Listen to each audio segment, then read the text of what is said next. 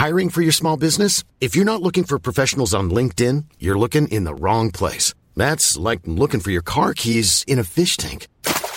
LinkedIn helps you hire professionals you can't find anywhere else, even those who aren't actively searching for a new job but might be open to the perfect role. In a given month, over 70% of LinkedIn users don't even visit other leading job sites. So start looking in the right place. With LinkedIn, you can hire professionals like a professional. Post your free job on linkedin.com slash people today. Hello and welcome to the Raptors Over Everything podcast. I'm your host, William Lou. This week, uh, I'm joined by Big V. Big V, how you doing? Not bad, man. Um, starting to slowly see just a few more people. I bumped mm. into Alex at the Rabo. Yeah, was I heard uh, reports that uh, you you you've got the Marc Gasol glow up. Um, to be honest, I didn't think you had that in you, considering you were already up. But uh, describe the situation. What have you been doing, man? Yo, it's all tennis. My my buddy um, has a tennis court at his condo, and they've allowed that to be used. And mm. literally, I've been playing tennis three four days a week, man. Shout shout out to tennis. Wow. so so you're gonna be the Toronto's version of Novak Djokovic, is what you're telling me? No, bro. in more in more ways than one. no, trust me. As soon as that vaccine comes out, I am getting it, bro. yeah, seriously, everybody. Um, yeah, no, that's um, that's pretty good, man. That's pretty good. You, you gotta make you gotta honestly, it, it's hard to go outside and play sports right now unless you want to like just shoot by yourself. Right. Just there's just not a lot else that you can do safely. But I mean, I don't know, man. Realistically, i have been biking around and stuff. I've been seeing people um, out and about, and like, yeah, I don't. Know. There's just full on games. Like I was biking past Parkdale, whatever. And there's like probably like 20 Asians just playing what looked like summer league in the Philippines. Wow. Yeah, the Tibetan summer league. So um, I was. yeah, I mean, I don't know, man. Parks are starting to be decently full, but as long as everyone takes precaution. I mean, it's been months and stuff, so. Um, yeah. So for this week's podcast, what we're gonna talk about is uh, the Raptors, because um, this is a Raptors podcast, and really, I just kind of I've been making these videos um, just because I'm bored and I want to stay Twitter relevant, and I mean that is what it is. Um, but yeah, I mean, basically, what I what I'm thinking about is just sort of like I really miss this team, and I miss this team because not only are they a really good team, but they're like a really unique team. Um, mm. They they they are very different from other dominant teams when you really think about it. Um, you know, they, they and they just have all these like quirks about the way the Raptors play. So, in keeping with the 10 things fashion, I've come up with uh, 10 reasons why the Raptors are uh, unique, and um, we can start with number one, which I think is the one that is probably the most enjoyable part about this season is just how the Raptors play defense. Um, yeah. We can start with the creativity. Um, you know, we, have talked about it quite a bit, but you know, from your perspective, I mean, you watch a ton of basketball, not just the Raptors. What's unique about the Raptors defense? Well, I think number one, it starts off with the collective IQ and the trust and the chemistry that they have in each other because you know, we've seen the box and one, we've seen the triangle and two, we've seen the two three zone, um, and I think you can't do those things if you don't have everyone on the same page. If you don't have everyone just being able to execute on that high level, uh, no matter which scheme you go to, right? And uh, if you have certain players that can only play a pick and roll one way, or, or you know that have weaknesses that you have to hide, then it just limits what you can do defensively. But with the Raptors, they can go to whatever they want because they know everyone can execute it on a certain base level. And so I think that's what makes them unique in that regard. And this is something that Nick Nurse has even talked about, right? Like he will go into game games with, you know, his game plans and whatnot, but he gives the players the freedom to you know, if, if they're in the middle of a zone, they they have the freedom to make their own reads and say, okay, you know, we got to get out of this right now. We'll come back to it later, and he trusts them to do that. And when you look at how effectively they communicate, uh, you know, you see Marc Gasol just barking out instructions all the time. He know everyone seems to know where the play is ending, what the end goal for the opponent is, and they will snuff it out right away and they say, okay, we we know what you're trying to do. you're not going to get that. We're telling you right now, you're not going to get that. We're, we're going to switch. We're going to do whatever we need to do to take you away from that primary option. So let's see if you can beat us with your secondary, third uh, option, whatever it may be. And, and that's the thing that they just do over and over again. And I think that's what wears teams down over 48 minutes. Yeah, for sure. I mean, um, if you think about it, like especially this was more prominent earlier in the season. Um, but the Raptors have had such good success of just taking away your number one option, as you mentioned. Like, right, you think about like LeBron shooting like, I forget what he shot, like three or thirteen. Like Kawhi had nine turnovers. Dame Lillard yep. like scored under ten points for the first time in like 600 games or something crazy like that. Uh, yep. Uh, he had he had nine points. Fred had 30 that game. Great great point guard matchup. Um, and it just kind of goes on and on. Like the Raptors have done such a good job of denying the number one guy, and they've been really creative about it, right? Sometimes it's um, you know playing a lot of zone. Sometimes you know the Raptors do a really good job, especially after that Milwaukee series. They really figured out a way where um, they really are good about stacking the, the paint so that there's always like a defender around the elbows. Like you can run whatever action on the side, but you're gonna have to go through two, maybe three defenders, probably two defenders on the perimeter, and then another defender at the rim. Uh, if you're going to get there um, as the number one guy. And that's probably one of the biggest reasons why the Raptors have been so good defensively against some of these top guys. Is just that they have a really great help defensive scheme. Um, and, and, you know, um, that has really allowed the Raptors to shut down the number one guys. And then look, if you can beat the Raptors with your number two guy, if you can beat them with your number three guy, congratulations. You know, like you have a really good team. Like when I was thinking about, um, you know, when the Raptors played Houston and they basically trapped James Harden at half court every single time he came down the floor. You know, yep.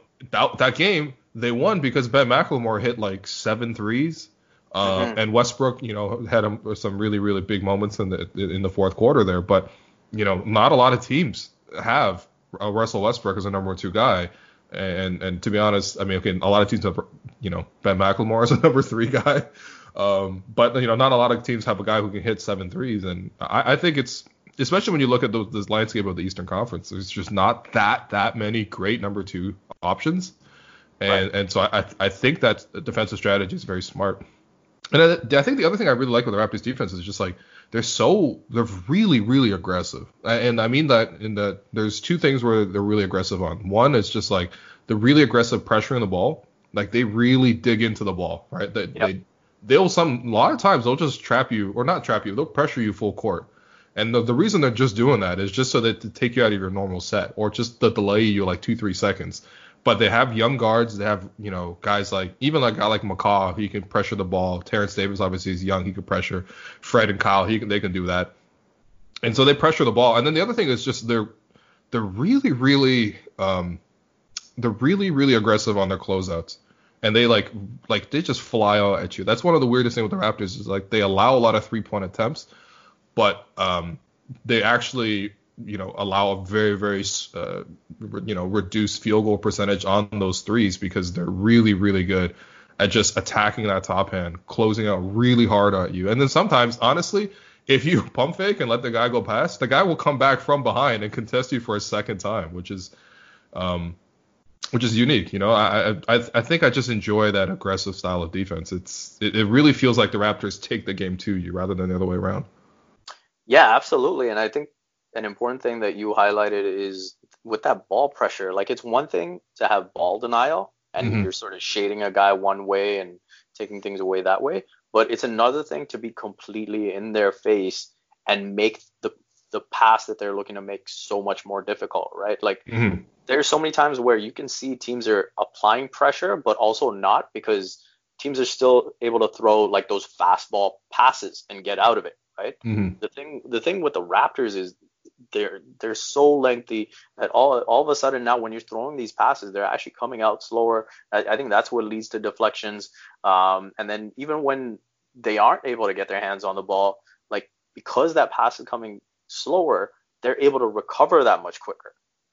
And so I think that's what keeps that incessant pressure. And that's why, again, you talk about stacking that middle and having the paint constantly protected. Like those perimeter defenders are always able to ensure that they buy their bigs time mm-hmm. and vice versa. And I think that's a big part of their defense. And, and just and, and also just like from a chemistry standpoint, they they're all willing to have each other's backs, right? Mm-hmm. Um, I think uh, a while ago you had tweeted out uh, that clip of the Raptors.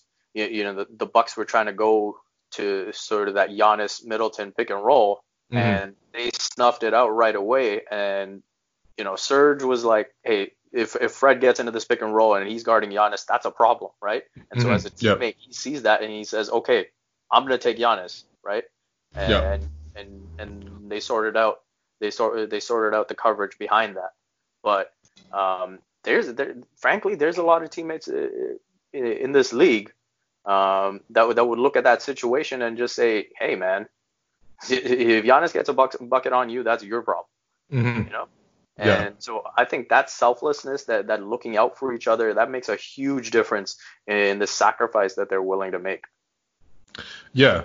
Um, I mean, that's the fundamental basis for so many def- uh, great defenses is just like trust, the fact that you're willing to trust your teammates and you trust that they will be there. And that's one of the nice things about the Raptors now. If, if you compare it, not even necessarily to other teams, but just like other Raptors teams that we've seen, there have been weakness, um, just weak spots in the Raptors defense. Like the Raptors have been statistically successful as a defense before. Like even a couple years ago, they were like top six in defense. Before that, they were consistently kind of top 10 in that range. Um, and that was fine, but th- that was sort of like they played the percentages right.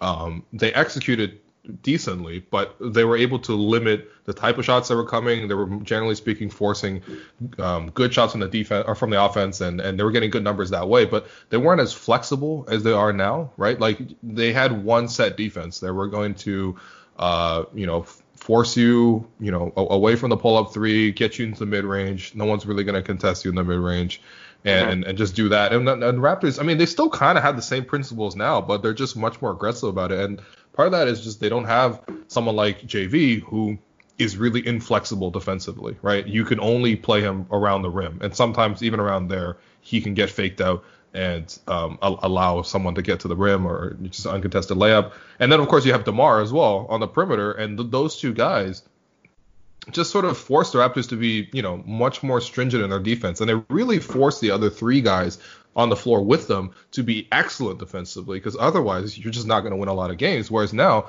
every single guy in the rotation is a good defender, period, and every single guy in the rotation is a, a versatile defender. And honestly, if you don't, if you're not good at defense, Nick Nurse is just straight up not going to play you. Like he just said at the start of the season, Stanley Johnson doesn't play defense he he played defense, you know, Detroit style, but like he does not play defense to Raptor standards. And the whole season they didn't play Stanley Johnson, right? And so, Yep.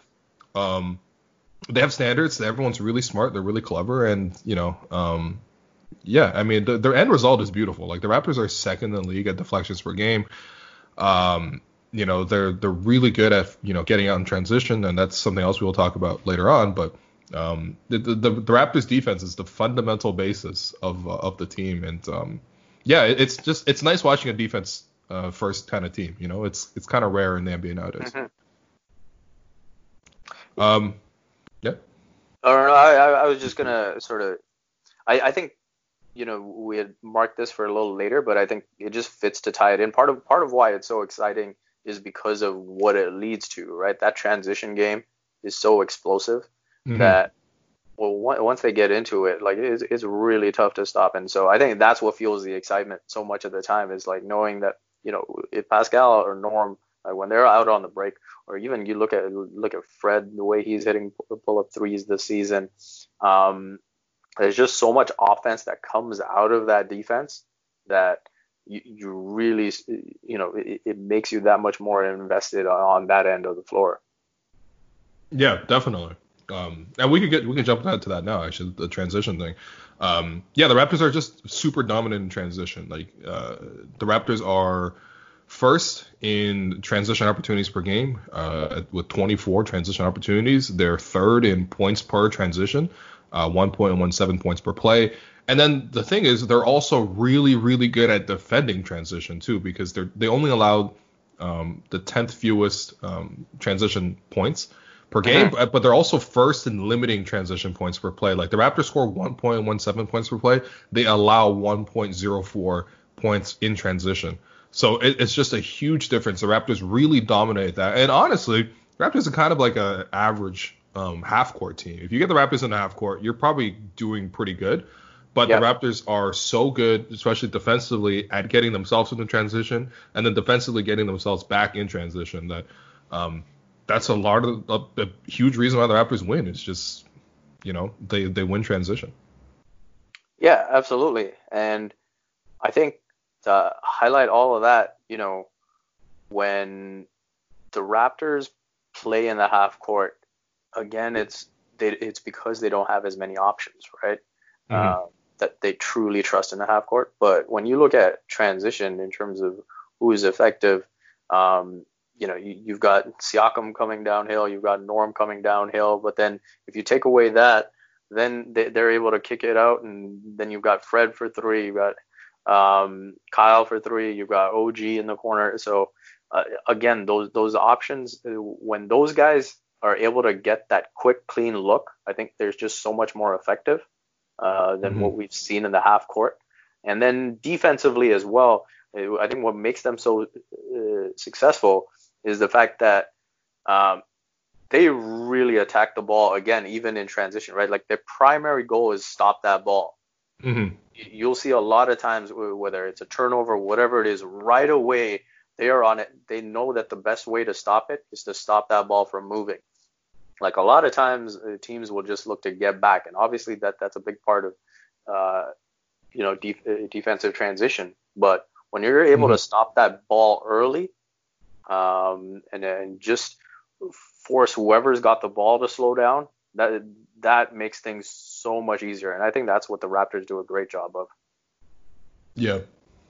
Yeah. Um, yeah, and I think the way they kind of the the way the Raptors play offense also kind of helps the way they are able to defend in transition.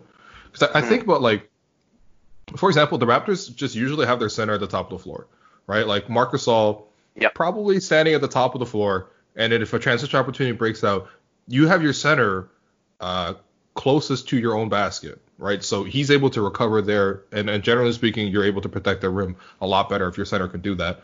Um, now, whether Marc Gasol will pull his his hamstring like he did against um, Detroit, just running back in transition, I mean that's a different story altogether. Um, but you know, the, you the fact that you have your center at the top of the floor, I think this helps your floor balance a little bit. Uh, I also think that like Freddie and Kyle uh, are, just like a just really really good at as you mentioned digging into the ball even after a turnover or after a miss. Like they're able to like stop you from even getting out in transition a lot of those times. And then uh, the rest of it is just they have great defensive personnel, right? Like you have, you know, Pascal who can come back for a chase down block. You have OG who can come back with a chase down block. You have, um, you know, uh, a guy like Boucher can come back and chase down block. We even see Serge occasionally come back for chase down blocks. Um, and and it's just overall it's just a great commitment to defense as well. Um, but I, I think you know, uh, you know, obviously the basis of every great defense is that you are able to stop the other team from getting in transition. Uh, and then I think the interesting thing is like the way the Raptors play defense regularly. Like I think that fuels their offense too because you know I, have been watching a lot of clips of steals just because I'm trying to make these like highlight packs or whatever.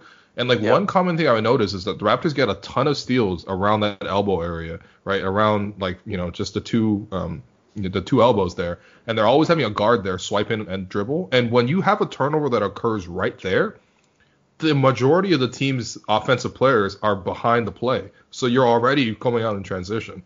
You know what I mean? Like so, it's it's more advantageous to get a steal there as compared to digging in deep in the low post and grabbing a steal. That's fine, cool, it's still great, but um, you know, the, the, the most of the play is still you know ahead of the ball. Whereas the way the Raptors and where the Raptors get their steals, especially on the perimeter or in that sort of like mid-range area, it really lends themselves to to get on transition where you have like Norm who's freaking amazing in transition or Pascal who's amazing in transition and all these other guys, you know?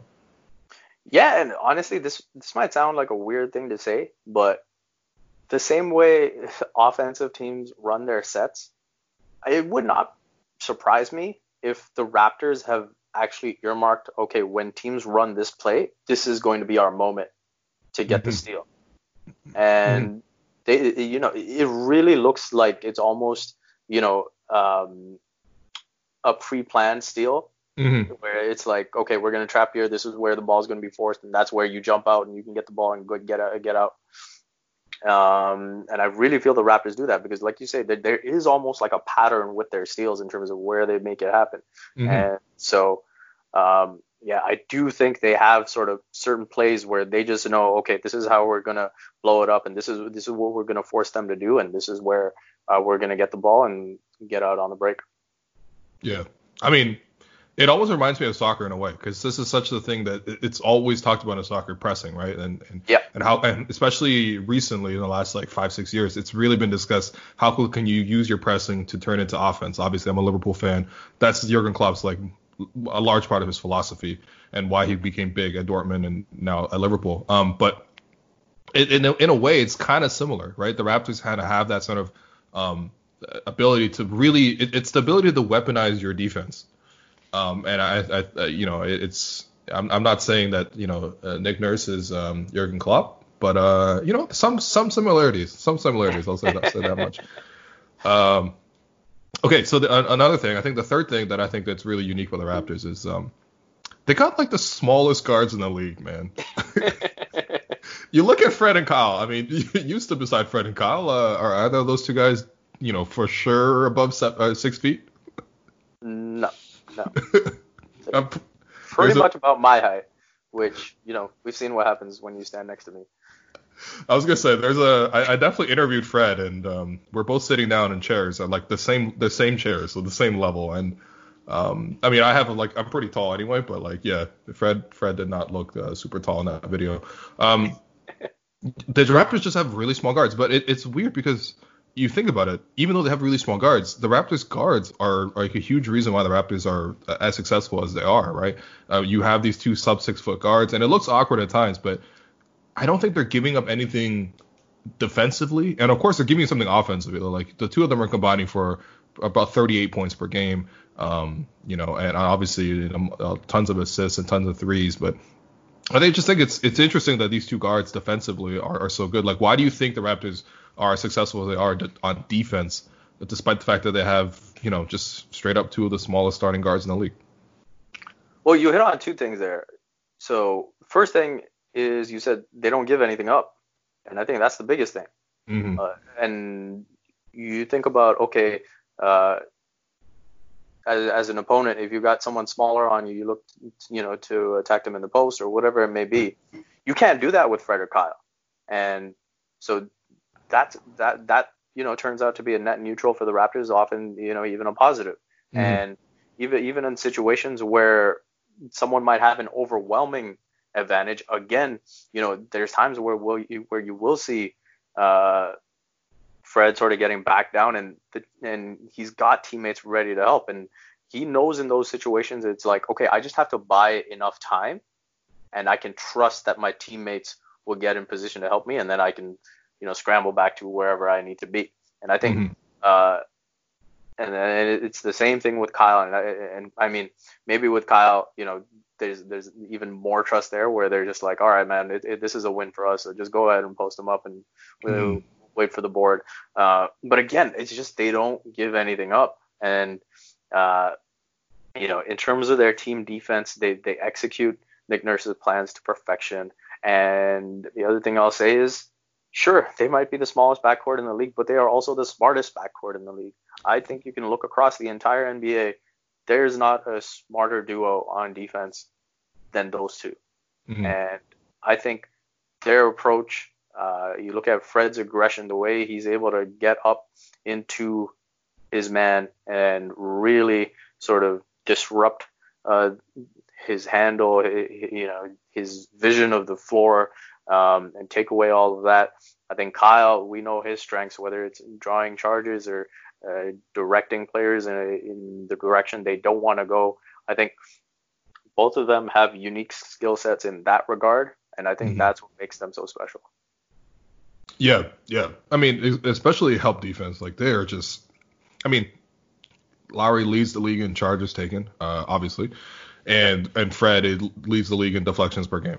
like so, right there you you have two really good help defenders, right? Yeah. Um, and then you think about it too, like they also work. They make sense as a pairing because you you, you know with Kyle, especially as he's gotten older, his on-ball defense, especially against quicker guards, has been kind of slipping the last couple of years, right? Like I think I would say probably 2017, 2016ish, like that that was the time where Kyle started not being as effective on the ball.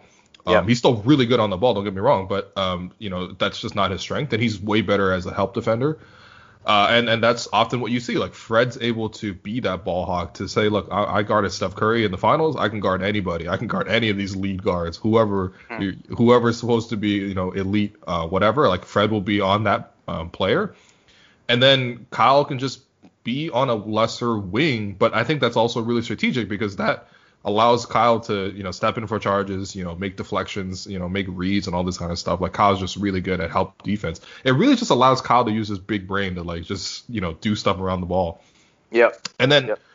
and then it's just, yeah, I mean, it's weird because they're both really short, but you know, if you look into the numbers a little bit, um, Kyle and Fred are both really good in terms of just protecting the basket, which is just rare. Like the average for guards, you know, point guards around the rim. We're talking about restricted uh, guarding shots in the restricted area. It's like probably like 65, 66 percent, which is normal. Like it, they're guards. They're not going to do a lot of the rim. Somehow the Raptors, Kyle is actually the worst at it. He's at 60 percent. Fred's at 58 percent.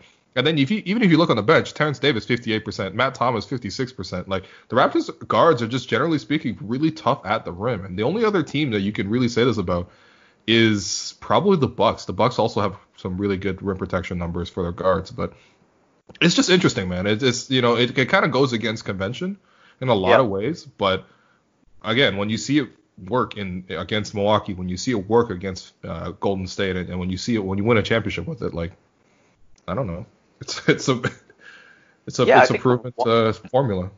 I think the one thing I'll add to that is we, we talk a lot about how Kyle has perfected the art of drawing the charge. He's also perfected the art of, you know, falling backwards in the air mm, and yeah. having and having the verticality, right? Yeah. So it's like he's contesting the shot, but you can't call the foul because he's doing it perfectly. Now mm. every you know every once in a while he'll get called for the foul, and then you know you'll see him go go, go off on the refs. But for the most part, he does a really good job of getting back, and then as the opponent is going up, he'll rise with them, hands straight up. He's moving back with them. So there's no real contact being made. It's just sort of that presence that can deter the shot. And so, you know, whether that even, you know, just buys time for someone like a Serge or whoever to pick up the chase down block, um, I, I think that's another aspect of protecting the rim that they add to the table where they're just again not giving anything up. There's no mm-hmm. easy baskets against against this team. Yeah, for sure. And, and it is just interesting because you compare to the rest of the the East. The one of the patterns is just the the East has big backcourts. Like okay, so Boston has Kemba, which is kind of small, but I mean whoever a shooting guard between Jaylen Brown or Gordon Hayward or Jayson Tatum, those guys are all huge. And of course Marcus Smart comes out the bench, he's six four. Um, you know, you, you, got and then Philly has Simmons who's 6'10 and Richardson who's 6'4. Even the Bucks, Bledsoe and Matthews, they're both above six feet. Kendrick Nunn 6'2, Jimmy Butler 6'7. Like the Raptors are the anomaly, and and yet the Raptors backcourt are part of the best defense out of the whole bunch. So um, it, it is just kind of Bucks convention, and I, I think it's it's a real sign that you've um you've you've really found something because other teams start trying to emulate you. Like I remember early in the season, like um the the Cavs came in and the, the Cavs coach at the time, John Beilein, who, who, who later quit the job because uh, what did he say? what what what was that comment he, he mentioned that got him fired? Um, um, he called his team a bunch of thugs, and then he's like, "I meant to say slugs." oh yeah, I meant or like to say I actually slugs. Said slugs. Like, come on, man. Bro, you did not say slugs, man. Just take the L, go home. Like, come on, man. Um, but anyway, yeah, he was here and he was talking about how like you know their model for their backcourt, which is also quite small. You know, you got Sexton, you got Garland. Um, like they were trying to show their team tape of Fred and Kyle as an example of how two small guards can make it work. And um, you know, uh, look, listen, it takes a lot of talent. You can't just show them the film and they're suddenly great. But um, it is cool that they're getting that respect. Um, move on to number four. I like the way the Raptors play out of the post. I feel like that's something that's unique, right? Because post play is really dead. Like I was looking into some of those numbers recently. Uh, the Brooklyn Nets, who I mean, it makes sense. They have no post up players whatsoever. Like even their centers are DeAndre Jordan and um, Jarrett Allen. Neither of them can post. 0.4% of all Brooklyn Nets plays are come out of the post. I have Yo, never so- seen a number that small, man. Yo, someone retweeted some quote from Charles Barkley about DeAndre Jordan the other day. Did you see it?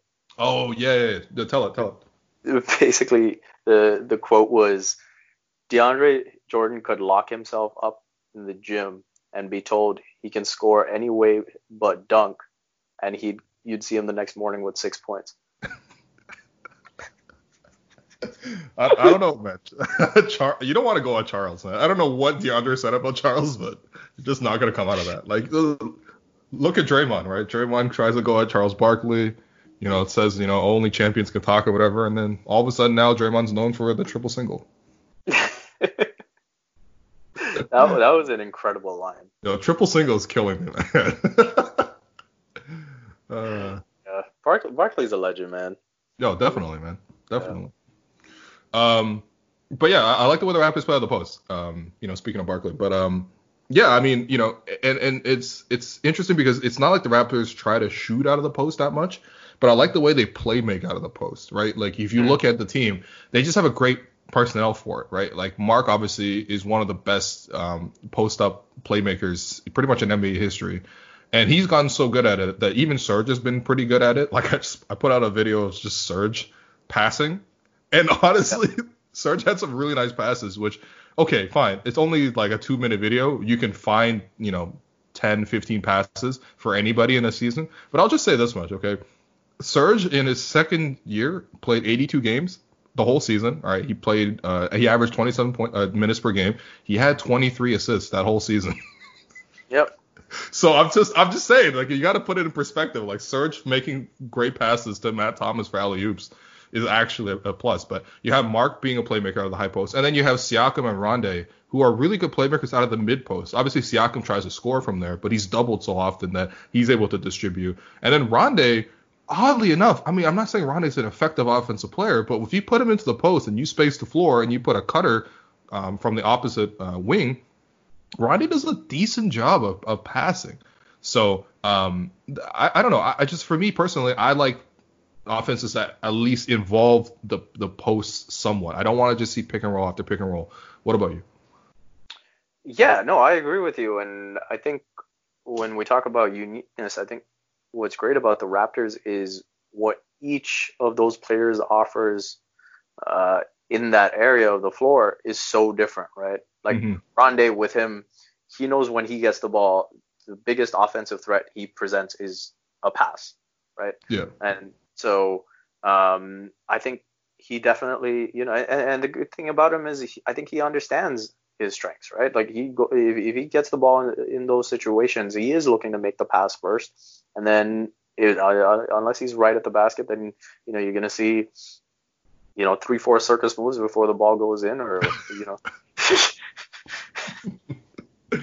Hey, it's basically Rodman uh, with that rebounding sort of explanation, right? Um, and so I think that that is extremely unique. Um, and then you see you see with Pascal, especially with the way I think he's come into his own in terms of figuring out when to pass, when to when to look for his own. Um, and then with Marc, you know, he can find any angle. He will direct traffic so effectively.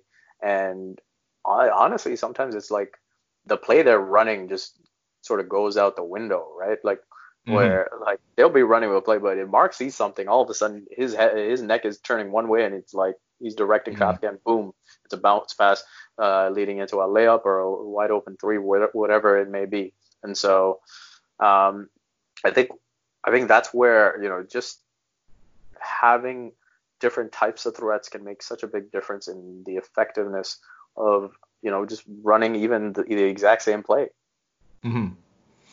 Yeah, definitely. And I, I think it just, you know, to that point, you get the reason why I think I enjoy post play is that like you have different angles in which the game is played now. All of a sudden, right? You're not just always trying to go from the perimeter and then putting pressure at the rim. And if, if defense collapses, you kick out the three, and then you swing around. Bad rotation, you, you shoot a three. Of course, the Raptors do a lot of that too. But um, you know, I, I, think you know just the, the, angle of the floor just completely changes when you're able to pass out of the post, especially when you're able to pass out of multiple spots in the post, right? Um, yeah. And I think you know it, it's it's interesting to note that even though the Raptors actually go to post ups quite often, they only shoot about five percent of their shots come out of from the post. So when they're in the post, they're not actually shooting that much, and it's pretty much just uh, okay, Pascal obviously will look to shoot out of the post, but you know Rondae occasionally. Basically, that's like the you know um, the, the, the last option is for Rondae if he posts up, no one comes, then he has to force up a shot, uh, or occasionally Serge. But for the most part, it, it's mostly just Pascal. But what the Raptors do do a good job of is they're third uh, in points per game on catch and shoot threes uh, at over 31 points per game, and so they're able to use that post up to, to get opportunities elsewhere to open up opportunities. And when you put the ball into the post, all of a sudden, you know, you can do more stuff on the perimeter because the, the focus, uh, the ball is not on the perimeter. You're not like actually looking at the, the perimeter as much. So you can do things like you can do a little cross cut. You have two people come together and separate. Someone goes to the rim. Like how many times do we see Marc or even nowadays, even Serge find guys who are just splitting on the on the perimeter, someone going to the rim, miscommunication, boom, there's a layup, right? And um, I just yeah, I just I, man, it's just it's just nice to watch this as compared to the Brooklyn Nets. Like, you know what I mean? Like those guys I mean, can't do anything out of the post. And the Raptors have good shooters at, at in the in their front court. Obviously, Rondae uh, being the exception, but they have good shooters where it opens up the floor, so it actually allows people to cut because there is space in the paint because there's no center there. So. Yeah, I, I think you know the biggest way I would differentiate between the Nets and the Raptors um, obviously, there's a lot of things that differentiate them, but in yeah. this regard, offensively, you know, I would say when you when you watch the Nets play offense, they're literally playing math, right? Like they're literally mm-hmm. saying, mm-hmm. okay, we, we know w- what the math dictates, and this is what we're gonna do. The Raptors, they understand the math, but they just go about it in a very organic way. Mm-hmm. That there's there's just a lot more feel to their approach, and I think that's what makes it much more difficult to guard, right? Like you even look at the Houston Rockets as an example. I think part of why in the playoffs they sort of hit those lulls is because at the end of the day, everyone knows what they're going to do each and every possession, right? Mm-hmm. And with the Raptors, when you have, you know, we'll probably get into this a bit later, but I think big picture offensively, you know, I, I think about, you know, one time uh, I remember watching this Ryan Giggs interview, and people were like, you know, what do you think made you such a good dribbler? What made you sort of glide past defenders so easily? And mm. he said his answer was, I don't know which way I'm going, so how the hell can the defender know, right? Okay, and, okay I like that. And and so I think a lot of times with the Raptors, it's like, yeah, okay, they have, you know, their pet plays that they run and this and that, but they their IQ, you know, the way they operate, they're allowed, they have the freedom to sort of freelance at any moment. And so I think the freedom that they have to change direction and identify something, I think that's what separates them. Hmm. Yeah. It's um yeah, I mean, just variability, man. Is you just don't want to see when you turn on a game and you watch it for two and a half hours, you just don't want to see the and same formula over and over again, man. Even if it wins, it's fine, but like, damn, it looks ugly, man. Yeah, and and I mean, you think about that. That applies to their defense too, right? Like, what did Jayson mm-hmm. Tatum say when he was asked about, you know, who, who's the toughest defender he has to face? And he's like, it's not one person, it's a team because the mm-hmm. Raptors mm-hmm. at you in so many different ways. So as an offensive mm-hmm. player, it's like, man, they're you don't know which way they're going to try and shut you down and that just makes it so much more difficult and i think that's mm. the biggest you know unique aspect of this team just the different ways they will come at you both offensively and defensively for sure um, and then that brings me to number five um, you know, Nick Nurse obviously is a big reason for the way the Raptors play, right? Stylistically, obviously, he sets the tone, and I, I, think it's really meshed well with the roster as well. But one thing I like about Nick Nurse, aside from all the stuff, is just that he loves to call the manager. Mm-hmm. Um, Nick Nick Nurse he he leads the league in, in coaches challenges, which honestly I don't understand why uh, all the 30 coaches in the league are tied at, for the lead in coaches challenges because why would you not use it, right? Um, right. But a lot of coaches don't like it. I mean, Nick Nurse himself has already said he doesn't like it either.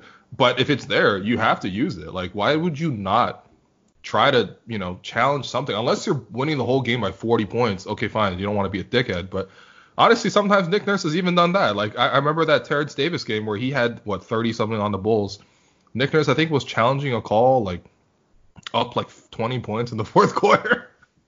so, um, yeah, he loves uh, coaches challenges, and of course, you know, early on he started out really poorly. Um, you know, we, we remember that great moment in Staples Center when he finally won a coaches challenge after going 0 for 6. Mm-hmm. And uh, he was hugging everybody, like he hugged like a random fan on courtside, in addition to most of his assistant coaches. Um, but since then, he's actually been pretty good. He's actually 14 of 25 after missing his first six. So he's he's gotten that down, and I don't know. I just find it really enjoyable that Nick Nurse would always uh, throw the coaches challenge. I think I think that first challenge that he won against the Lakers highlights so many key aspects of Nick Nurse that make him successful. Mm. Like you think about having the, those challenges in a row that he lost. You said it was, was six in a row, right? Mm. And that that would play on a lot of people's minds, like, ah, you know, maybe I'm not so good at this, and you know, I got to lay off. He's clearly aware of it. The way he celebrates it, mm-hmm. he's clearly aware of it, but he's not intimidated by it, right? And yep. and you even think about the value of when he made that challenge. He understood the importance of that moment because it was LeBron getting an and one at the time mm. on Pascal yep. Siakam, which would have been Pascal's fourth foul. And yep. he's like, hey, if there's a chance for me to save Pascal here, then I've got to do it, right? And mm-hmm. so he ends up winning the challenge. Pascal's down back down to three fouls. You take away the and one. Now it's a jump ball at center court. And those are the little things that can help you, you know, keep momentum in a game. And so, and, and again, just like he's, he's not afraid to fail at all, right? It's like, yeah, okay, whatever. I'll go to 0 and 7. I don't care, right? He'll keep trying. And you, we brought up the Rockets example uh, where they tried that defensive scheme of trapping Harden a, a half court. And these are the things where he will try and he will try and he will try. Obviously, his end goal is always to win, but he's not afraid to lose a few battles if it means winning the war. Yep, and that's and that's what you want. That's what you want, man. You want that humility as well, but uh, yeah. I mean, um, I also find it interesting just how Nick or when he uses the challenge. I feel like I don't have the specific numbers for this, but I feel like out of the 30 some odd challenges he's thrown, probably 20 have been on Kyle. it really, yeah. you, you really yeah. know who a coach loves if uh, if he's coming to their defense with a coach's challenge because you only got one, and obviously Kyle's a great player, um, but you know, it, it, I think it's also interesting that Nick always comes to Kyle's defense. Okay, number six. Um, I, I, think it's really cool that the Raptors have a number one option like Pascal Siakam, who is really unique as a number one option. Like, I, you know, I'm just gonna go through his usage really quickly, but you know, you, you just rarely see guys who are like this, right? So for for Pascal, 22% of his plays come in transition. 18% come in isolation, 14% as a pick and roll ball handler, 4% as a roll man, which I thought was pretty small, but whatever um, post up 20, uh, 12%, and then spot up about 13%. So he's literally a guy who does everything, right? Like how many players in the NBA are, are you finding this kind of usage pattern for? It's it's really different. Like generally speaking, stars are stars because they have some sort of um, uh, unique talent that allows them to dominate because of that talent, and then everyone else can sort of play off around that because they need to man double teams and stuff like that. Um, you just wouldn't see this usage pattern. Like for for Giannis, it would probably mostly transition, mostly isolation, and then you know obviously he's not spotting up that much. He's not even scoring out of the post as much uh, either. So yeah, I, I, just think Pascal's very unique. Like his usage pattern. Like can you can you think of another number one option in the NBA uh, who has such variability in how they play? No, not really. I mean, I think again, this is another credit to the organization where um, they understand the big picture, right? And I think Nick Nurse looks at Pascal and it's like, okay, how do we truly get Pascal to be the guy and be mm. comfortable with every spot on the floor, every situation. And it's like, yeah, we've got to expose him to all these different aspects. We we talked about Serge improving his passing. It's like they, you know, they could have looked at, uh, you know, his film from OKC and his career to that point and just said, yeah, this is something, you know, passing is just not in his game. Mm-hmm. But they said, hey, the only way we're going to figure it out is if we actually put him in situations and challenge him to do it over and over again. And yeah, he might fail in initially, but we believe he's smart enough to figure it out. And now Serge is showing that. Same way with Pascal. There's such situations where we have seen him fail this season, but it is going to help him become the best player he can be. Mm-hmm. And to Pascal's credit, again, with him, we've seen that he is willing to acknowledge failure. He's willing to embrace it. We we saw, uh, you know, that season where he missed like what was it, 25 straight three pointers. Over a month. he, yeah. he did make a three in a month, man. I yeah. think it was like February or something. Yeah. But again, the team was comfortable with him shooting it because they saw how hard he was working in practice, that he mm-hmm. was putting in the time. And so they, everyone, including himself, believed that at some point it was going to turn. And so the same way with all these different aspects to his offense, whether it's in isolation, whether it's as the roll man, whether uh, it's in the post or spotting up for three, all these aspects, you know, they're slowly going to come together. And then we're going to see Pascal as the best player that he can be. We're, we're going to see his potential fully maximized. Yeah, yeah. I mean, man, I wonder what that looks like, man. Because because right now, what the data suggests is that he can do a little bit of everything. Mm-hmm. So if he could just continue to be better at doing a little bit of everything, I mean, I don't know, man. It's, it's a high ceiling for Pascal. Um, yeah. And and yeah, I mean, you know, I, don't know. I, I, didn't really have that much else to add to this because you know I think you said it really well, and I you know I completely agree. But it is just it's cool because Pascal's number one option. I also think it's kind of unique for Pascal just in the personality standpoint, just because he doesn't really dominate or demand the ball as much as a number one player would. We're not saying Pascal doesn't have the ball a lot. Obviously he does, but you know for a, a lot of number one guys, it comes with a lot of baggage. Like, oh, I'm the number one guy, I'm not gonna play defense. Yeah, mm. I mean, I'll just, you know, like I'll just let everyone else do it. And then Pascal, okay, maybe his defense has slipped a little bit, but um, he still leads the league in contesting threes, and that's really hard to like launch yourself. It takes a lot of energy. You're flying around and you're contesting threes. It takes a lot of energy for for him to do that. You know that obviously says a lot about his commitment on defense, and he just I don't know, man. He's just not also not a diva either. Like he doesn't have like he just doesn't have a lot of I don't know baggage. It's it's nice. He, he's a number yeah. one option, but he doesn't necessarily um, demand as much. You know, it's it's more like a Tim Duncan kind of number one option. Oh yeah, yeah. He is as humble as they come, and mm-hmm. that's why you know, obviously Kyle is right there to help lead the franchise.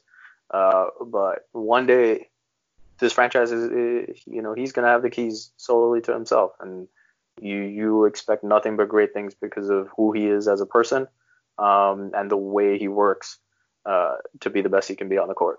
Mm. Um, speaking of first options, I, th- I, think move on to number seven. I think it's really unique that the Raptors don't have necessarily a defined number two option. So it's probably Kyle.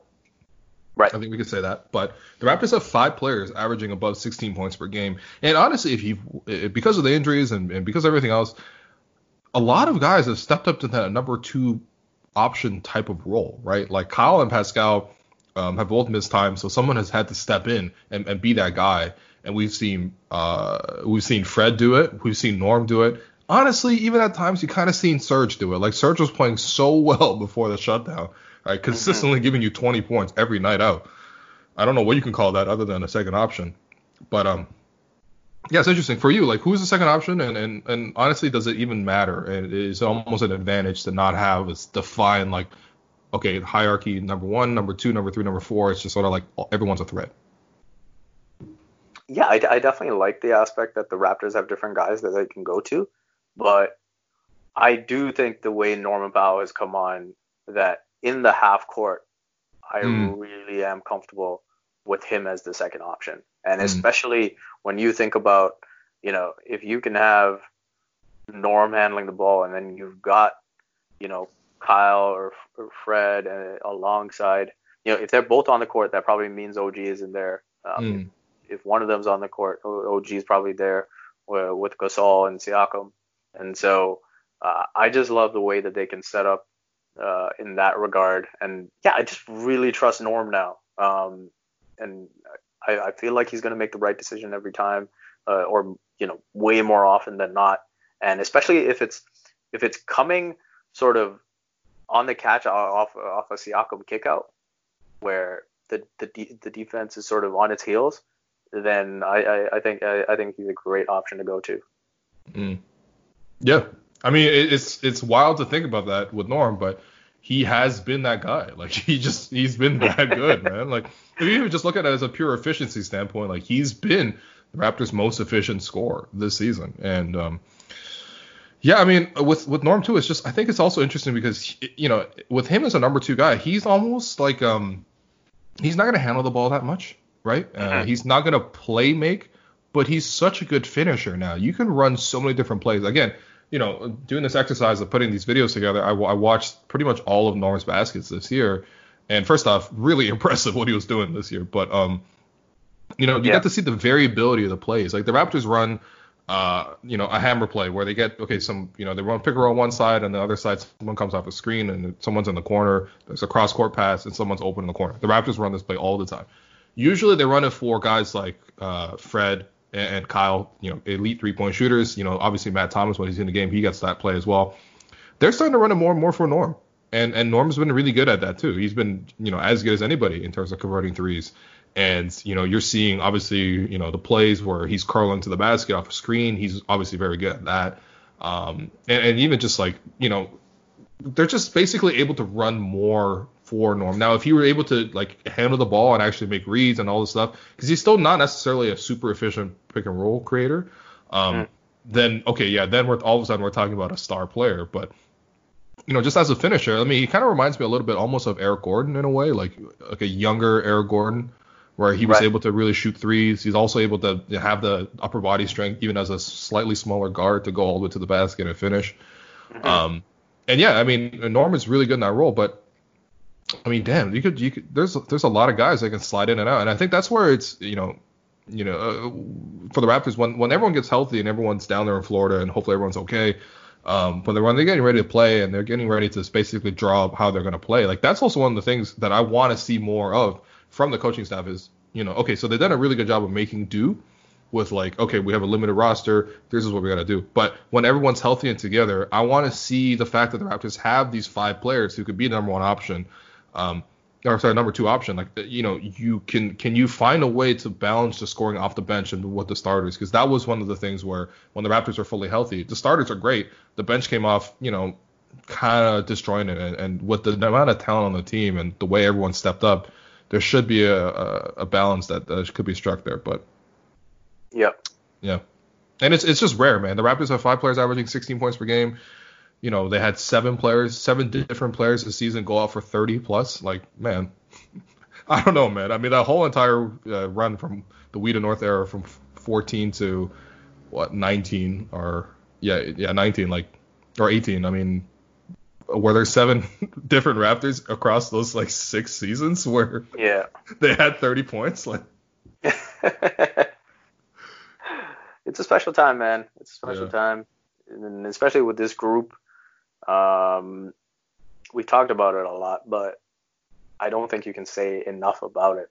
The way a lot of people around the league viewed the raptors after Kawhi's departure like mm all they needed they, they, they didn't even need that chip on their shoulder. For them it was about hey okay we're just going to come in and do our thing right? Mm-hmm. and, and, you saw the confidence that they had uh you know media day. And yep you, know, you saw Serge basically laughing at the claims uh, that the Raptors weren't you know going to be going to have potentially home uh, home court in the 1st mm-hmm. round or whatever it may be I mean no one has home court now but uh, well, come on, man. The Orlando Magic. Come on. what an unfair advantage for Evan Fournier. There's six follicles, man. That's not fair. Come on. But uh, uh, yeah, again, the confidence they that they have from winning the championship and the desire they have now to go get another one. Um, I think I think that has taken has helped Norm just find another level. Like he just seems at peace uh, mm-hmm. every time he's on the floor, and it's mm-hmm. just like, yeah, I this is what I'm supposed to do every time I'm on the floor, and he's doing it. Yeah, it's beautiful, man. He put it all together. Um, number eight, the Raptors are just really good in the clutch, and it's it's weird because you would think after losing Kawhi, their their go-to clutch guy, it would be harder. The, the, hardest thing to replace would be that closer, and maybe honestly at the hardest, at the toughest stage when it's conference finals time, whenever when it's game seven, you got 4.2 seconds left on the clock. What are you gonna go to? Um, you know, obviously that's a different situation, but for the most part, the Raptors have been really good in the clutch this year. They're fourth best in terms of net rating. They're and including in that, they're second best in offensive. Uh, uh, you know, um, it's just just second in offense, and you know, it, it's it's been really interesting to see. Like if you look at the numbers of just like who's been good in true shooting percentage uh, in crunch time scenarios. Terence Davis is at 75% for true shooting. Norm, Norm, Norm is at 73. Serge is at 72. Fred's at 69. Kyle 68. Even Pascal at 61. That's still really good. Yeah. Like that's unbelievable. Like the Raptors have been really good offensively in crunch time. Now OG's 51 and then Marcus Gasol somehow is at 18% in crunch time, which I don't know how that's possible, but uh yeah, for Marc's the most part, I mean, look, uh, he's, yeah, you're right. He might have shot 18 total times in crunch time this year, and I was a little surprised. Um, but yeah, well, why are the Raptors so good offensively in the crunch time? Again, I think they're just reading and reacting to each other, and they're not a like if if Norm has the hot hand, they're comfortable with just going to Norm. If it's Pascal, they're comfortable with going to Pascal. If it's Kyle, they'll go with Kyle. If it's Fred, they'll go with Fred. Hmm. And uh, I think again, that variability late in the game is, an asset. Like, yeah, mm-hmm. we get caught up in um, players hitting these big shots, but realistically, if you look at a large sample size of any of these, you know, amazing clutch players, at the end of the day, the percentages aren't great, right? Um, mm-hmm. They just they just have these great moments that we remember. Mm-hmm. And to further your point, uh, I filtered because uh, usually the clutch uh, stats that we get it's for the final five minutes and the game's within plus minus five, right? Mm-hmm, um, mm-hmm. So I filtered for the final three minutes and set it to plus minus three. Uh, the Raptors are number one if you do that. Wow. And, and uh, in 44 minutes of that, they have eight turnovers. So they take care of the ball. They make making sure they get a shot off every time. They're shooting 15 of 34 from three. Uh, they're they're 43 of 53 at the line, so you can't foul them. That's that's the tough thing. Too. Oh man. When you have a team when arguably Pascal Siakam might be the worst free throw shooter, right? Mm. If if OG is not on the floor. Yeah, yeah, yeah. And, and so again, you're in a situation where you can't really foul. Um, and so uh, I just think that makes them really difficult. And again, with the IQ, everyone's ready to make the unselfish, smart decision. And what I found interesting is when you look at their overall pace over the course of 40 minutes, uh, 48 minutes, they play about 101 possessions. Mm. Uh, but in the clutch, it goes to 107. Mm. And so that tells me it, they almost understand that they're not as great in the half court and so they just keep try to keep that steady pace and they try to you know play off their defense even more. I mean, they have a defensive rating of 88.8 in the clutch, right? And so I, I, I think they look to really capitalize on their defense and make sure that if they get a clean look, they go ahead and take it, right? Like even when I think about that Pacers game when they made that late comeback, right? How many times did they actually take like that first shot that became available to them? Mm late in the game, when you get a good clean look, that first look might be the best look you actually get. Yeah, a lot true. of times you might wait, you know, you might dribble out the clock and whatnot, and you end up with a really tough look. A lot of times that first clean look you get is gonna be the best look you take, and I think the Raptors recognize that and they go for it. Yeah, and it helps to have guys who have won the championship, so they're willing to take big shots. Like this is nothing, man. yeah, yeah. It's like, oh man, you know, Norm hit a game one against the Chicago Bulls. It's like, all right, cool. he's he's he's done more than that. He's he's he's done that against the Milwaukee Bucks and stuff like that. So, um, man, remember the home opener where Norm got the last shot, and as soon as he started dribbling out the clock, oh yeah, press row, like we were just like. Oh yeah, that's right. Yeah, that, that, Nick knew. I mean, yo, I mean, you know, it's it's it's more memorable when you win in overtime and over ignite. um, yeah. Although that was weird, man, because Pascal had like what 30 plus and, and Fred had 30 plus. Like, yep. Yep. why were we just giving the ball to Norm? But I mean, yeah, to your point, they knew. Um, and then number nine, it, this is okay. Getting to 10 was a little difficult. Number nine for me, I just put depth. I, I, just think it's interesting that Raptors have a, a deep team. I mean, it, it's not like the Raptors are the best bench in the league or anything, but it, it's it's the idea that they have seven guys who can be starters, right? Like and and have succeeded as starters this season. Like if you look at Norm, in like almost 30 starts this season, he's averaged 19 points per game with a true shooting of 65%. That's wild, man. Like you yeah. can't say that about a lot of players. And then for Serge, when he started, and again he started almost roughly 30 games as well he's averaging 18 and 10 as a starter, shooting 50% from the field. So you have seven guys who can legitimately start on the team, and that that depth is is unique. I think a lot of teams you cannot say that for. And then just you know off the bench, it, it's just kind of cool. Like they have specialists kind of for everything, which is you know speaks to the, the, the team and the roster construction. But you have Terence Davis can come in to score, Matt Thomas can come in to shoot, Rondae to defend, Boucher to hustle. Yeah, even McCaw, you know, just if you want to, you know, up the difficulty for yourself.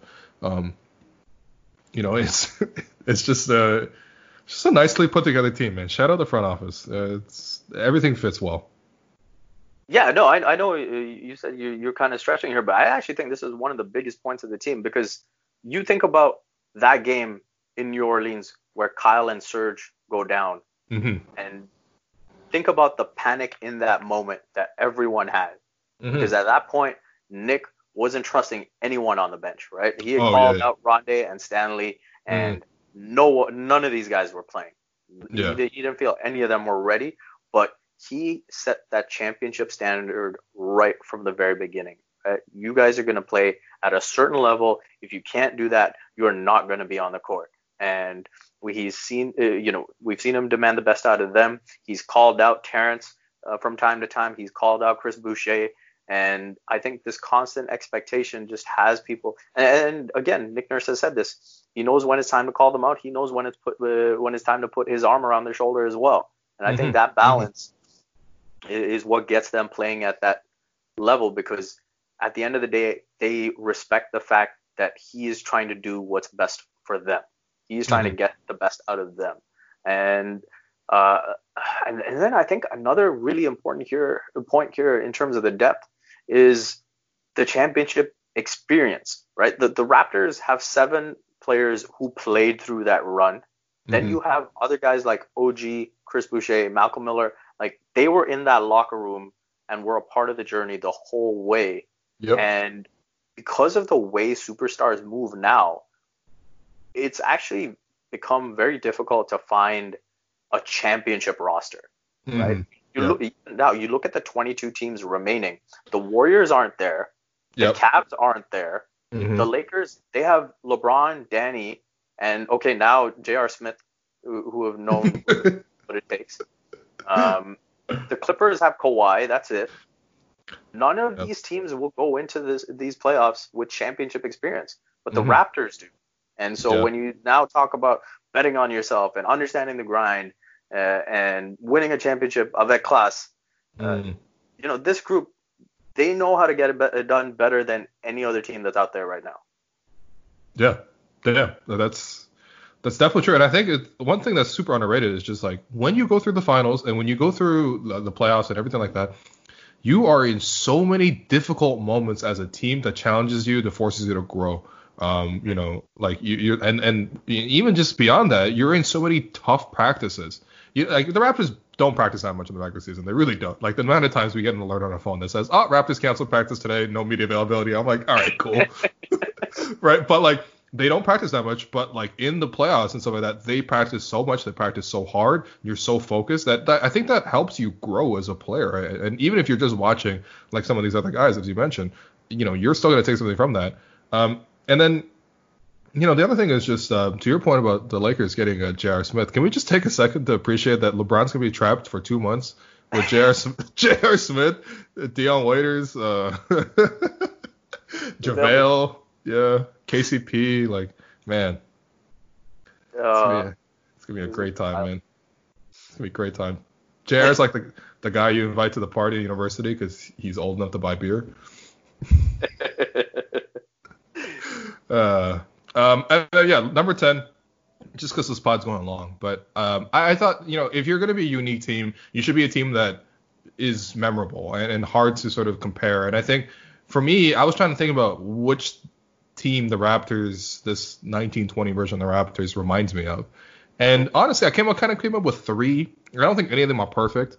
Um, and I'm not saying they're as good as any of these teams. Some of these teams were really damn good, but you know the 04 Pistons, you know, with that sort of defense first, really balanced attack. You know, the Pistons had like five guys scoring 10 points per game. To be honest, they were only scoring like 70 points per game back then, so that actually was pretty impressive. You got to convert that um, to today's currency.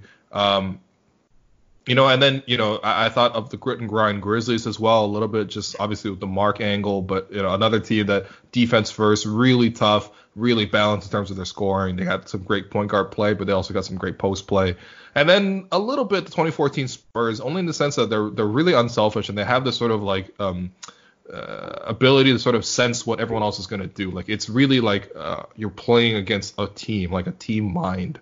And the Raptors, they don't have the talent that the 2014 Spurs do. That's ridiculous. But um, they kind of have the similar property of just like they have like a collective conscience that you're playing, not against one player, not against two star players, not against any of that. It's just like a team. You're facing a team that knows what to do, and it's hard to beat. Uh, out of those three, do, do you see uh, which one of those do you like, or maybe you have another suggestion of what the Raptors remind you of? I, I would say, you know, obviously they don't have that same maybe like Hall of Fame caliber, but I, I do like the comparison with the. I would I would actually combine both the 2013 Spurs and the 2014 Spurs, right? Because I mm. think that, though, that that's the exact same team. You, you just in in one situation you're outdone by superstar talent. And so, and you got a little bit unlucky. And I think that's perfectly plausible for these Raptors, right? They might just, mm-hmm. you know, at the end of the day, with the 13 Spurs, the 14 Spurs, you know, you are going to see them absolutely maximize everything they can do. And if everything plays out the right way, they could be champs again. Um, if they if luck you know, if a rebound doesn't go their way or whatever it is, um, you might just get outdone and you might just be a little bit unlucky. So um, I think though that that that's a good example.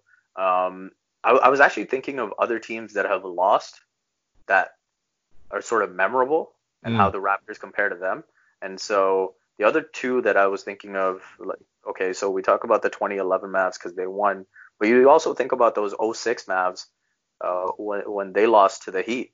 Mm-hmm. And you know, I'm not saying Pascal uh, at this point is comparable to Dirk at all, but you had Dirk as the main scorer, but then you had Jason Terry, Josh Howard, Marquis Daniels, Jerry Stackhouse, Devin Harris, like all these guys that could fill it up. And and I think the Raptors are very similar in that way. Again, their defensive uh, principles are very solid. Um, so I like th- that comparison a little bit. I don't know where you're at with that. Mm. And then the other one I thought of was the 2000 Blazers. Uh, oh wow, that, okay. The team that lost to the Lakers. Uh, they had Sabonis at center. I think there's some comparisons okay. that made with Marc. Uh, okay. Rasheed, like he could shoot the three, he could hurt you in the post. Um, yep. And then you you think about Scottie Pippen at small forward, just defending the heck out of everyone and just being a leader. Um, mm. And then in the backcourt, they had Damon Stoudamire and Steve Smith. Mm-hmm. And, and they had Bonzi Wells coming off the bench, which is kind of like Norman Powell. Mm. So I think there's some, some similarities there. What you think? Yeah, I, I, like that one. I like that one too. Um, that team's a little older. I feel like the Blazers team, but um, yeah. kind of the same idea, right? Like that the the nice balance between, you know, where they're gonna attack you from. Like there's not one necessarily standout offensive player from that that group, but like you know, again, it's kind of similar to the Raptors in that way. I mean, yeah, that, I mean that's look, that's one of the things that makes it unique, man. It's, it's just it's hard to draw that firm comparison, like. Yeah, yeah, um, for sure. Um, but I do like that Blazers comparison. Hopefully they don't lose on a lob to, to Giannis or some shit like that. that would be heartbreaking. Um, yeah. But yeah. Well, I mean, look, man. I hope uh, I hope we ramble long enough about what makes Raptors unique. I hope people. I mean, I don't know. I, I I hope, but like you know, I personally miss the Raptors a lot more now, having had this conversation. Very excited to see this team again. Um. So, yeah. Oh, last thing. Uh, have you seen the Have you seen the latest updates in the Giannis agenda? Um, uh, Giannis tweeting about Giants of Africa. Mm. Yeah. Oh yeah. Mm. Mm. Hey. Mm. Uh, like I tweeted, man, the pitch meeting is basically going to be at Giants of Africa. You're oh, man. Masai there, and Serge there, and Pascal, and Dikembe, and mm. Barack. How are you to say no to that? yeah, I mean, uh, damn. I mean, listen, I, I I've been waiting for the Raptors to actually put together a nice pitch for some. Obviously, they did that for Kawhi. Seems like Kawhi was dead set on going home. That's cool. But um, yeah, I mean, you know, to, to pitch a free agent who hasn't come into your program before to really see how it works, it'd be really nice. I mean, um, these pitch meetings are always kind of hilarious. To your point, like I remember a couple years ago when KD was a free agent, like he visited the the Boston Celtics and they brought Marcus Smart, um, Kelly Olynyk, uh, they brought Tom Brady as well. it's just like, who? Why are you bringing all these random people? Bro, nothing. Why did you ever, Why did you bring Tom Brady? nothing is ever gonna uh, beat the Blake Griffin. Oh yeah. Yep. I mean they. I mean there you go. To Barkley's point, that's basically they locked up DeAndre. uh yeah. So yeah, I mean, you know, it's uh, look, I, honestly, like even jokes aside, like just if you get a chance to watch Giants of Africa, it's really, really well done. I think it's on Netflix now. Um, you know, it's it's just really beautifully put together, and it really just puts, um, you know, just puts Masai into perspective of like, you know, it just makes you respect the man so much because of what he stands for, about the vision that he has, and it's it's like it's truly inspirational. Like I remember watching it a couple years ago when it, it premiered at TIFF and Masai came out and spoke and stuff like that. Um, and he said we'll win a championship, which you know came true. You know, so shout out to him. But um, yeah, like it's just you know seeing the type of work that he's doing and, and seeing the sort of person that he is and sort of the values he's trying to instill in people. Like it's not even it's not a movie about trying to find the next you know Giannis or Pascal or you know Embiid or whoever. It's it's it's really just about a movie about a man who is like deeply connected with what it means to be a human, what it means to be an empathetic human, and and you know, I, I, think anybody, I mean, even jokes aside about the Giannis thing, like anybody who watches that film will come away with so much more respect um, for Masai. So if you get a chance to watch Giants of Africa, I think it's on Netflix. Um, it's probably else, you know, on cable and stuff like that. But um, it's great, man. And, and if that brings Giannis to Toronto, then Masai deserves that, honestly, because he's, you know, he deserves the world. Absolutely, man. I, I think the biggest thing I took away from watching that was you just realize how small a part the like basket like the Raptors are in his mm. life in terms yep. of all the things he's trying to accomplish right now, and um, it speaks volumes of him as a human being um, to take on that responsibility. Like especially now when when you look around and you see how many people are just happy with sort of finding happiness within their own bubble, mm-hmm. and when you look at him just constantly trying to see how can I help, how can I do better, uh, for so many people outside of his inner circle, I think mm that speaks volumes of him as a man, as a human, and yeah, long may his success uh, continue. MLSE, man, telling you, back up the Brinks trucks, all right? You know, give him a side blank check, give John Zapper a blank check, a, a, blank check, and let's keep this thing going. So, um, Vivek, thanks for coming on the podcast. Uh, anything you want to plug? Anything you want to What have you been working on, man? Um, I got some stuff with Complex on the run, uh, so you can look out for that in the near future. Uh, besides that, I'm trying to get some stuff ready for the NBA season restart. So just been putting together some stuff for that. Uh, you can look out for that. Uh, and yeah, besides that, you can follow me on Twitter at Vivek M. Jacob. Yeah, there you go. There you go. I should have asked you what you're working on aside from your forehand, apparently. Cause... yeah. Um, last thing we go. Any any hair tips? Any hair tips? I feel like uh, this may be just for wow. me personally. No, man, my hair has gotten out of control. Like I haven't got a haircut in obviously months. And yep. um, yeah. What are you doing for hair care? I mean, so I'm using, I'm actually using my beard trimmer for like my sides mm. to where I figure it's like decent. Okay. Okay. Where I can like trust myself because I once you start going too high, then you know you're just asking for trouble at that point. So yeah, yeah, that's I fair. just do enough to like sort of keep like the sides d- decent and respectable. But besides that, man, uh, I just you know just shampoo regular. And, you know, besides that, I just use a comb. I don't I don't really use gel. Um, it just naturally looks like this. It it really does. All right. It's a podcast medium, but I assure you, Big V has gray hair, man. Thank you, man. All right. All right, man. Well, that does it for the podcast this week. Um, thanks everyone for listening, and uh, yeah, let's uh, talk more Raptors next week. Ryan Reynolds here from Mint Mobile. With the price of just about everything going up during inflation, we thought we'd bring our prices down. So to help us, we brought in a reverse auctioneer, which is apparently a thing. Mint Mobile unlimited premium wireless. Ready to get 30, 30, bit to get 30, bit to get 20, 20, 20, bit to get 20, 20, bit to get 15, 15, 15, 15 just 15 bucks a month. So, Give it a try at mintmobile.com/switch. slash $45 up front for 3 months plus taxes and fees. Promo rate for new customers for limited time. Unlimited more than 40 gigabytes per month slows. Full terms at mintmobile.com. There's never been a faster or easier way to start your weight loss journey than with PlushCare. PlushCare accepts most insurance plans and gives you online access to board-certified physicians who can prescribe FDA-approved weight loss medications like Wegovy and Zepbound for those who qualify. Take charge of your health and speak with a board-certified physician about a weight loss plan that's right for you. Get started today at plushcare.com slash weight loss. That's plushcare.com slash weight loss. plushcare.com slash weight loss. Flexibility is great. That's why there's yoga. Flexibility for your insurance coverage is great too. That's why there's United Healthcare Insurance Plans. Underwritten by Golden Rule Insurance Company, United Healthcare Insurance Plans offer flexible, budget friendly coverage for medical, vision, dental, and more. One of these plans may be right for you if you're, say, between jobs, coming off your parents' plan, turning a side hustle into a full hustle, or even missed open enrollment. Want more flexibility? Find out more about United Healthcare Insurance Plans at uh1.com.